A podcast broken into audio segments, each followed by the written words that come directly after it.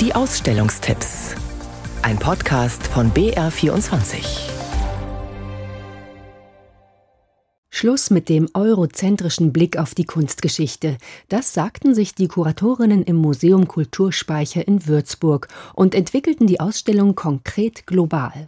Anders als die abstrakte Kunst, die, etwas vereinfacht gesagt, einen Gegenstand abstrahiert, also den Kern aus einer Sache herauszieht und etwa aus einem Baum einen braunen Strich und eine grüne Kugel macht, stehen die Farben und Formen der konkreten Kunst für nichts als sich selbst. In Europa entwickelte sich diese Kunstrichtung ab neunzehnhundertfünfundvierzig als Reaktion auf den Zweiten Weltkrieg und den Holocaust. Getreu den Worten Theodor W. Adornos, nach Auschwitz ein Gedicht zu schreiben ist barbarisch, hatte man auch in der Kunst nach neuen Ausdrucksformen gesucht. Doch auch in anderen Weltgegenden entwickelte sich diese Kunstform. In Ländern wie Pakistan, Libanon, Ägypten, Marokko oder Ghana war es zum Beispiel das Ende des Kolonialismus, das zu neuen Ausdrucksformen führte.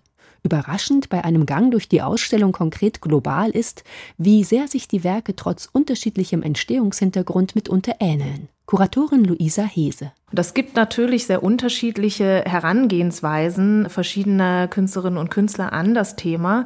Und es ist eben ganz interessant zu sehen, wenn man diese Werke zusammenbringt, dass es immer wieder Punkte gibt, an denen Gemeinsamkeiten festzustellen sind, aber dann auch sehr kulturell situierte, je nachdem, in welchem Kontext die Werke entstanden sind, Konzepte einfließen in den Ausdruck konkreter Kunstwerke. Druckgrafik und Video, Zeichnungen, Malerei, Installationen, konkrete Kunst aus aller Welt. Zu sehen in der Ausstellung Konkret global bis fünfzehnten Januar im Museum im Kulturspeicher in Würzburg. Auch in München ist derzeit eine Ausstellung zu sehen, die den Blick weitet und sich einer wahren Weltbürgerin widmet. Etel Adnan, die zweitausendeinundzwanzig im Alter von sechsundneunzig Jahren verstorbene Philosophin, Dichterin und Malerin, gilt als Vermittlerin zwischen der arabischen und der westlichen Welt. Geboren im Libanon als Tochter einer Griechin und eines Syrers, studierte Etel Adnan in Paris und später in den U S A und wurde zu einer wichtigen Intellektuellen und Lyrikerin. Kuratorin Melanie Fiedmeier. Etel Adnan begann Ende der fünfziger Jahre zu malen und das war ein ganz entscheidender Moment. Es fiel nämlich zusammen auch mit dem Unabhängigkeitskrieg Algeriens. Und es war der Moment, an dem sie sagte, sie möchte nicht mehr in der Sprache der Kolonialmacht Frankreich schreiben und arbeiten, als Schriftstellerin, als Lyrikerin, als Poetin.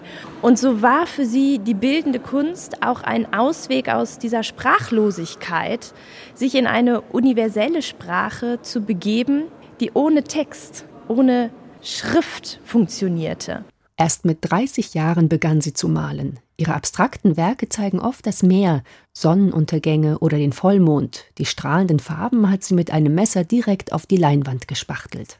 Eine besondere Liebe entwickelte sie zu Leporellos, oft meterlange gefaltete Papierbriefe, auf die sie schrieb und zeichnete.